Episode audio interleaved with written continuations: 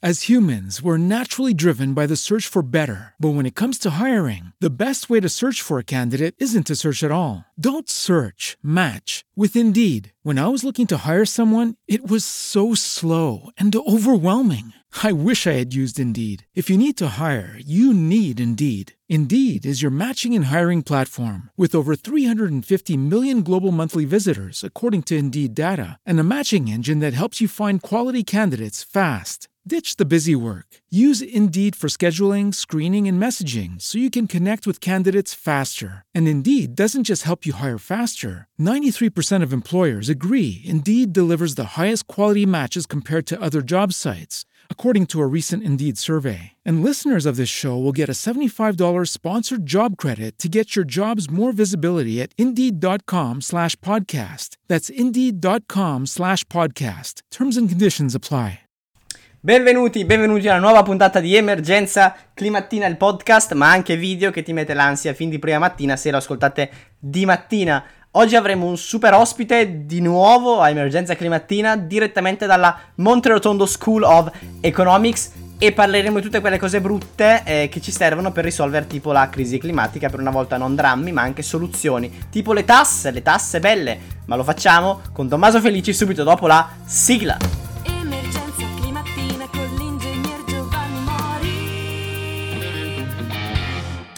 Ok, eccoci qua, benvenuti, benvenuti. Sono molto felice anche oggi di avere nuovamente ospite il dottor Tommaso Felici direttamente dalla Monterotondo School of Economics. Buongiorno dottore, buonasera dottore.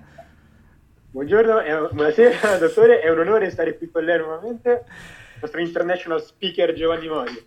Siamo molto felici di averla, tutto il team di Emergenza Climattina, io e le mie personalità, siamo molto felici di averla per poter discutere di quelle cose lì, eh, come si può dire, brutte ma necessarie per darne fuori una certa eh, dalla crisi, dalla crisi in questo momento economica, crisi sanitaria, ma crisi climatica che rimane sullo sfondo, insomma i temi sono mille e si intersecano e non possiamo far finta che non esistano. Allora, qual è la questione? In questo momento c'è stato, non so, abbiamo visto i crolli dei mercati energetici, il crollo del petrolio, qualcuno se ne salta fuori dicendo dai, eh, è il momento perfetto per fare la carbon tax. Qualcuno fa, ma sei scemo, volete fare una carbon tax adesso? E abbiamo chiamato lei proprio qua per questo, per dirci, ma secondo lei cosa vuol dire carbon tax adesso in questo momento? Potrebbe avere uno straccio di senso?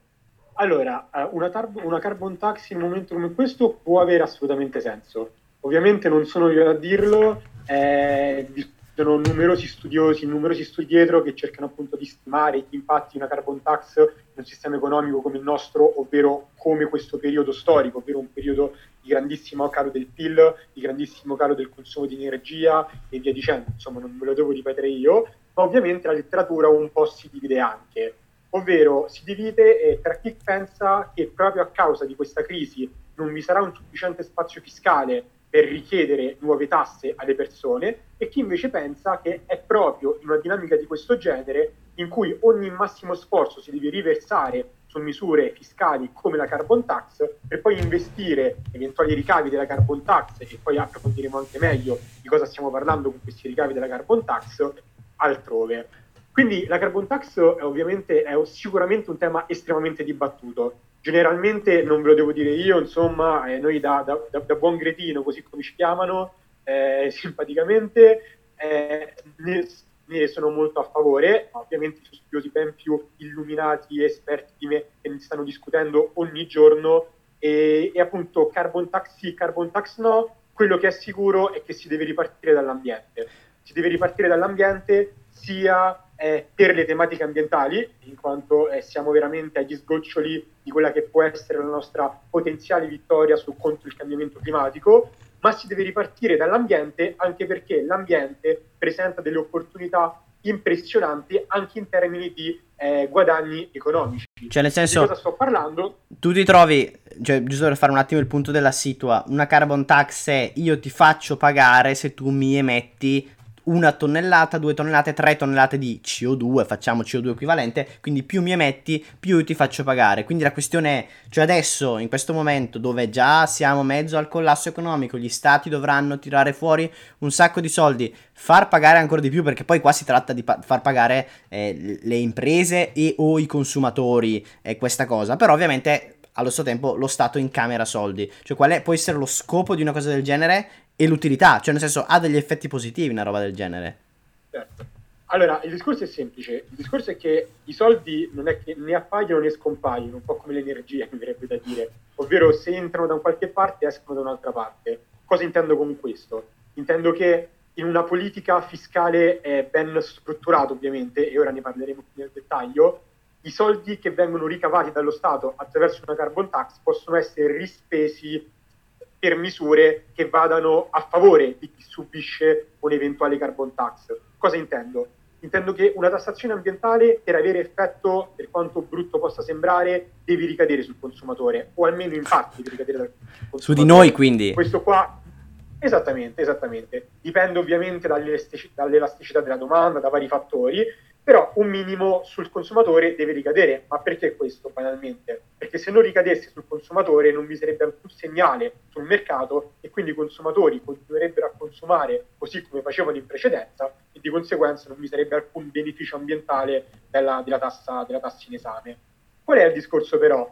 A questo punto si aprono due strade, si aprono. Si apre la strada del dire ok, ho messo una carbon tax perché volevo creare spazio fiscale, ci volevo guadagnare e basta, che ovviamente è una strada molto mio- miope e non va a favore di un consumatore, comunque più in generale delle fasce più povere della popolazione, o si apre un'altra strada. La strada che è definita nel gergo economico, insomma un po' in letteratura come ETR, con Environmental Tax- Taxation Reforms, in cui eh, le tasse ambientali, come può essere una rimodu- rimodulazione di un'accisa o più in generale una carbon tax, eh, i ricavi derivanti da queste tasse, quindi da questi prelievi fiscali, vanno a essere reinvestiti eh, su diminuzioni di tassazione in altre materie, in altre dinamiche, in altri mercati. Potremmo Tipo, dire, ad esempio? a favore, ad esempio, il mercato del lavoro.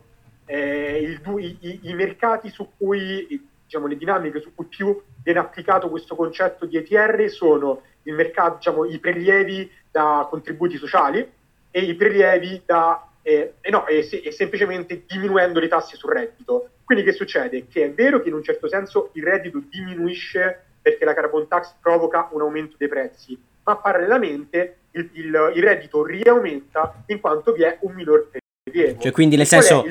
Brutalmente, io la carbon tax me la pagano tutti perché aumentano i prezzi di un po' tutti i prodotti perché tutti i prodotti emettono. Quindi tutti indistintamente, indipendentemente dalle fasce di reddito. Ma io piglio sti soldi e li ridistribuisco in modo da riequilibrare questo squilibrio che non c'è al- sul mercato, giusto?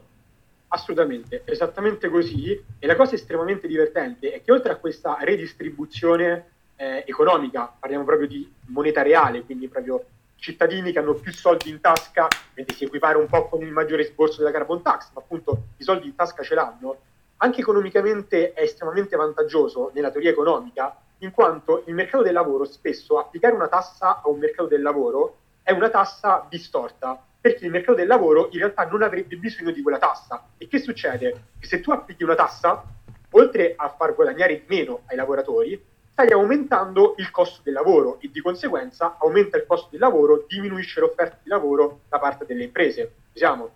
Quindi che succede? Che con questa idea di ETR, quindi di riforma della tassazione, tu che fai? Da una parte sì chiedi di più ai cittadini, dall'altra però gli ridai ai cittadini perché diminuisce le tasse e nel frattempo diminuendo la tassazione sul mercato del lavoro e di conseguenza aumentando l'offerta di lavoro potrebbe anche aumentare, aumentare l'occupazione. Potrebbe, Quindi potrebbe avere potrebbe- degli effetti addirittura positivi.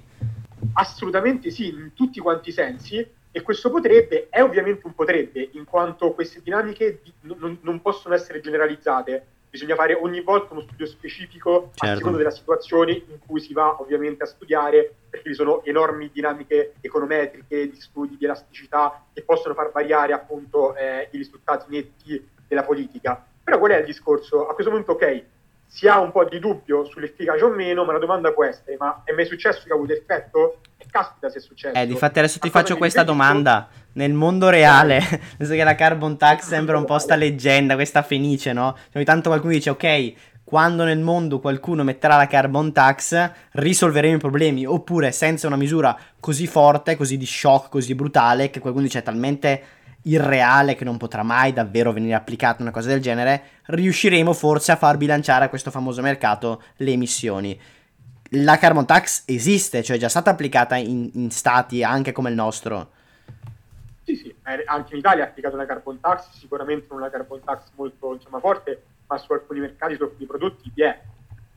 Però, ok, l'Italia ha quindi un ruolo più marginale, ma in realtà sono stati fatti anche esperimenti ben più ampi di carbon tax, dove la carbon tax andava realmente a rimarcare e a modificare l'impatto dei combustibili fossili sul, sul, sul, sul, paese, appunto, di cui vi parlerò brevemente, e effettivamente questo ha mostrato enormi vantaggi. Tipo alcuni, come alcuni, te, alcuni paesi a caso? Alcuni paesi a caso sono Danimarca, Finlandia, Germania, Olanda e Svezia.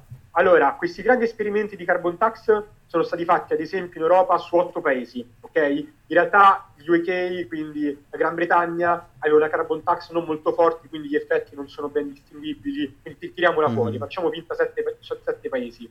Di questi sette paesi, a cui a quelli che ho già detto si aggiungono Slovenia e Estonia, ad- addirittura cinque paesi, tra l'altro i cinque paesi più sviluppati, quindi ora non voglio andare un po' a pregiudizio, più sviluppati e più organizzati, ma sicuramente cinque paesi che hanno anche implementato con un maggior rigor logico e di prospettiva una carbon tax. Che è successo? È successo che una carbon tax, o comunque appunto una modifica delle accise, all'interno di questo contesto di ETR, di ETR di cui parlavo appunto in precedenza, ha portato a una netta diminuzione dei combustibili fossili nel periodo preso in considerazione.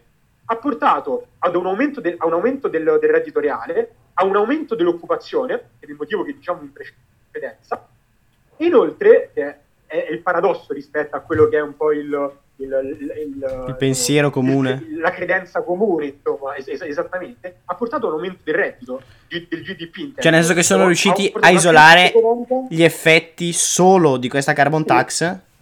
Questa- fatto l'economia per me rimarrà sempre un mistero, non so, questa cosa magica di tutti sti, sti- Cioè, no, io no- non lo so, non ho idea di come qualcuno nella vita possa non solo sognare, ma anche solo poi pensare di riuscire a isolare un fenomeno così grande in economie da migliaia di migliaia. Comunque l'hanno fatto e hanno visto che ha aumentato i posti di lavoro. hanno fatto.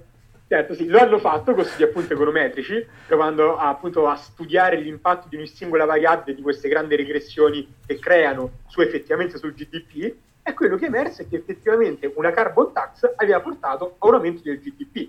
Innanzitutto per i motivi che ho detto finora, quindi in una parte un possibile aumento reale del reddito, dall'altra il, mm, il, il- sì, appunto questa crescita, questo sviluppo che appunto eh, porta avanti, dall'altra per il semplice fatto che una carbon tax noi dobbiamo anche pensarla come uno stimolo per le imprese, ovvero anche facendo un parallelismo sul mercato del carbonio, quindi ETS, ETS EU, quel che sia. L'ETS, giusto per la cronaca, è quel, è quel mega meccanismo di scambio gigante che c'è in Europa per cui già le imprese più mega emettenti comunque devono pagare dei crediti per emettere. C'è un mercato che varia da so, 10 a 25 euro a tonnellata, una cosa del genere, però è solo tipo per le imprese mega emettenti. Se non sbaglio, poi mi correggerai. Sì, è per, è per imprese più grandi, sì, si copre, ora dovrei ricontrollare, ma se non era un 50% delle emissioni totali dell'Unione Europea circa. E, e appunto in questi mercati si possono scambiare queste quote di emissioni. E, quel- e anche, anche su questi mercati, che poi tra l'altro è anche un grandissimo dilemma di questo momento teorico dell'economia contemporanea, proprio di questi giorni.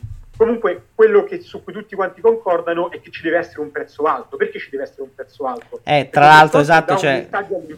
Ok, esatto. Infatti la domanda successiva No. poi era: ma sta, sta carbon tax, cioè nel senso io posso farla pagare 5 dollari, 5 euro, scusami, 20 euro, cioè non posso mettere subito, capito? Non so, faccio un esempio, Fridays for Future Germania ha chiesto al governo di mettere una carbon tax a 180 euro sul mercato. Immagino sapendo che 180 euro a tonnellata è un prezzo ovviamente eh, fuori dal- dalla grazia di Dio. Però dicono, secondo i calcoli di Fridays for Germania, è il prezzo che servirebbe per coprire queste famigerate esternalità, cioè è il prezzo vero che dovrebbe avere una tonnellata di CO2 considerando poi i danni che va a portare, perché poi è lì che si va a parare. certo, è lì che si va a parare.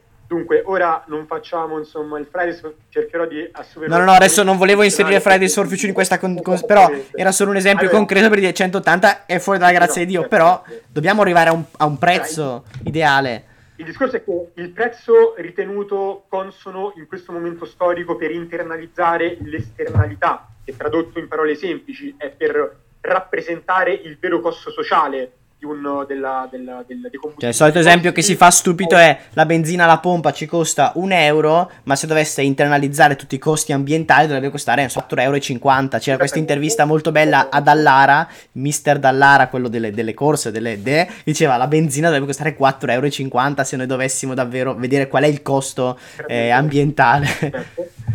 E, esattamente, e il discorso è proprio che il prezzo dato dal- dai fondi internazionali monetari all'incirca è di 35 dollari a tonnellata di CO2 equivalente emessa. Ora, qual è però il discorso? È che questo 35 dollari è quest'oggi. Cosa intendo con quest'oggi? Intendo che sono cifre che andranno ad aumentare nel più prossimo futuro. Perché andranno ad aumentare? In primo luogo, in quanto il taglio di emissioni ovviamente è un taglio di emissioni progressivo, quindi più chiederemo di tagliare alle aziende le emissioni di CO2, più dovremo stimolarle a farlo alzando il prezzo della tassa se non taglieranno quel numero di emissioni di CO2. Certo. In secondo luogo, per il semplice fatto che la tassa deve, deve internalizzare per l'appunto il danno economico, del, del- il danno economico, sociale, del- della, della- Della crisi della- climatica. della ambientale, in, Mm. questo, in questo caso la crisi climatica, e ovviamente più noi aspettiamo a rispondere alla crisi climatica, più aumenteranno i costi della crisi climatica e inoltre un giochetto diciamo economico, però anche eh, no, una buona rilevanza pratica, se ora non approfondiamo, va anche a diminuire l'impatto dei tassi di sconto, in quanto c'è un tasso di sconto per produrre questi effetti che fa diminuire il valore. Là, L'attualizzazione? del tempo, È l'attualizzazione? No? È l'attualizzazione? L'attualizzazione. Sì, sì. È lei, è lei. Sì. I tassi di sconto, che anche là gli economisti si fanno bei trip, diciamo. Comunque nulla, quindi insomma sì, ovviamente eh, dire che misure come la carbon tax, dire che misure come la carbon tax sono utili e servono è dire una sicurezza nel 100% dei casi. Dire al contrario che la carbon tax non solo serve per le tematiche ambientali, ma inoltre può avere anche un vero impatto positivo sulla popolazione, non ti voglio dire e non vi posso dire che è certezza, ma vi dico che nella letteratura è stato dimostrato che è assolutamente possibile farlo ed è assolutamente possibile farlo semplicemente, mettendoci molte virgolette intorno, attraverso un valido studio pregresso che vada effettivamente a valutare tutti quanti i vari impatti. Ora vorrei aggiungere soltanto una piccola cosa, Certo, prego, realtà, dottore. mi, mi- mi- mi condurrai verso, verso altre tematiche se lo desidererai. Che ora noi stiamo parlando di carbon tax, di misure economiche, ok? In realtà ci sta anche un altro grandissimo filone su cui invece tutti gli economisti praticamente concordano. Abbiamo iniziato dicendo in questo periodo storico la carbon tax si può fare o non si può fare e appunto c'è un po' di divisione. Quello su cui invece tutti concordano è sugli investimenti, ovvero che da oggi in poi gli investimenti pubblici e anche ovviamente privati devono andare nella direzione di investimenti green. Perché devono andare nella direzione di investimenti green? Due motivi principali. Primo motivo, siamo alle solite. Più tardi facciamo, peggio è, non c'è soluzione migliore di un momento di crisi per ripartire dando una svolta di novità a- a- alla tematica su cui ci si vuole concentrare, che ovviamente nel nostro periodo non può che essere il cambiamento climatico. Punto secondo, ancora una volta, è economicamente vantaggioso. E questa è la cosa divertentissima del cambiamento climatico e del... e Che bello, che divertente che ambientali. È, è divertentissimo perché uno dice vabbè ma se lo facciamo è perché ci per- no non ci perdiamo ci No, ma guarda, stavo leggendo, stavo leggendo due giorni fa, magari poi faremo una puntata anche su questo, su quanto eh, il, per esempio, fare l'efficientamento energetico, il cappotto termico, che poi sono le mie grandi passioni, guarda che brutte passioni che ho, sia estremamente eh, bancabile come investimento, sia conveniente dal punto di vista economico, finanziario, nel senso che rientri assolutamente, e certo, ma non viene fatto pochissimo rispetto, non so, al fotovoltaico, perché il fotovoltaico è stra cool, no? È super bello, è instagrammabile, non so, e quindi l'efficientamento, vabbè, qua sarebbe, si apre un... Però è, sulla carta è perfetto, ma non, non- cioè, insomma, c'è quel, non lo so, abbiamo dei bug. Guarda, ti, men- ti menziono altri due, due- due- due, insomma, due studi. Il primo, quello di Stiglitz, che è uscito qualche giorno fa, famosissimo, che dice che per ogni milione di euro investito in risorse rinnovabili o comunque in politiche green, anche efficientamento energetico e via dicendo, si creano il triplo, il triplo dei posti di lavoro rispetto a un investimento di pari importo in combustibili fossili. E non vi devo commentare io per farvi capire quanto va a favore tre- due persone comuni mortali, tre volte, esattamente. Era un rapporto di circa 7 a 2, col 2 che era un po' abbondante, quindi in totale faceva 3, di, tre volte di più. La seconda cosa che ti dico è che proprio oggi, tra l'altro è proprio una cosa di oggi, che vedevo che i costi di abbattimento in alcuni settori, di abbattimento della CO2, hanno un costo negativo nel senso che ci vanno sopra, cioè nell'abbattere la CO2, cioè risparmi. nell'investire, nello spendere i soldi per combattere l'abbattimento della CO2 ci guadagnano. Perché? Per quel motivo che stavi dicendo te prima, per l'efficientamento energetico, perché è così tanto più guadagnoso efficientare il... il- Guadagnoso è un termine economico che non conoscevo, guadagnoso. eh, ma può essere che lo sono inventato nella scuola Monterotondo. Petaloso e guadagnoso sono... Sì, sì, sì. Ma noi siamo avanti, siamo, per questo siamo così spesso ospiti anche della tua trasmissione. No, no, ma avanti, infatti noi siamo contenti di avervi ospiti, voi della Monterotondo School of Economics. Quindi nulla, quindi è veramente un paradosso perché di fronte a una crisi di questo genere uno gli verrebbe da dire ok, quindi se non interveniamo è perché non ci, non ci conviene economicamente. Invece, Invece, colpo di scena. Quindi, Ovviamente- compito a casa, parlare alle persone che conosciamo di quanto sia divertente e conveniente economicamente investire. Che opportunità economica è la crisi climatica? Ora, l'ingegner Mori ovviamente non banalizziamo, certamente ci sono anche dinamiche difficili, negative. No, no, no, sì, ovviamente era- Ovviamente, ovviamente, soprattutto inerenti al fatto degli ammortamenti. Cosa intendo per ammortamenti? Intendo che ci sono stati in passato grandissimi investimenti in infrastrutture fossili, ovviamente eh, finché non finisce il valore economico, il valore residuo economico di quegli investimenti, dire da domani quell'investimento non vale più nulla equivale a dire hai perso miliardi di euro. Certo. Quindi ovviamente il discorso è un po' più complicato. Sì, sì, sì, no, qua si apre tutto il Però mega quel discorso certo- degli investimenti incagliati, Quel eccetera. però Ma che- quel che però è certo è che tanto è vero appunto che non è che con un- uno schiocco di dita cambiamo tutto, quanto è vero che iniziare ora è economicamente vantaggioso, socialmente vantaggioso e ambientalmente vantaggioso sotto ogni punto di vista, oggi, domani, dopodomani e prima facciamo meglio è. Anche perché, e concludo, non scordiamoci che più tardiamo più aumenteranno i costi della non azione. Quindi oltre ai vantaggi dell'azione, che già di per sé sono vantaggiosi, avremo anche i costi aggiuntivi derivanti dalla, dalla non azione.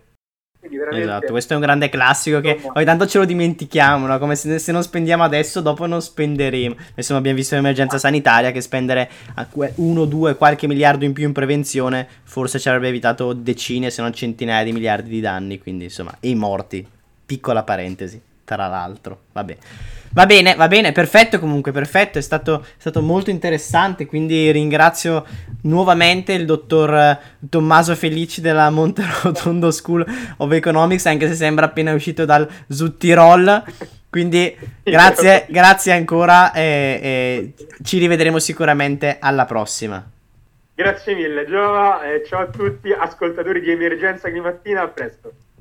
E niente, questa era un'altra puntata di Emergenza Climattina, stavolta a sfondo economico, eh, perché l'urgenza del tema, l'urgenza della crisi climatica necessita necessariamente, necessita necessariamente di parlare anche di economia, di soldi e se ne parla veramente troppo poco. La carbon tax è un tema gigante e se ne parla veramente poco delle soluzioni economiche da dare anche per garantire equità durante questa transizione. Bisogna cambiare un sacco di cose e farlo in fretta. Ad esempio, cambiare la maglietta. Io sono Giovanni Mori, voi siete voi. Buona crisi climatica a tutti.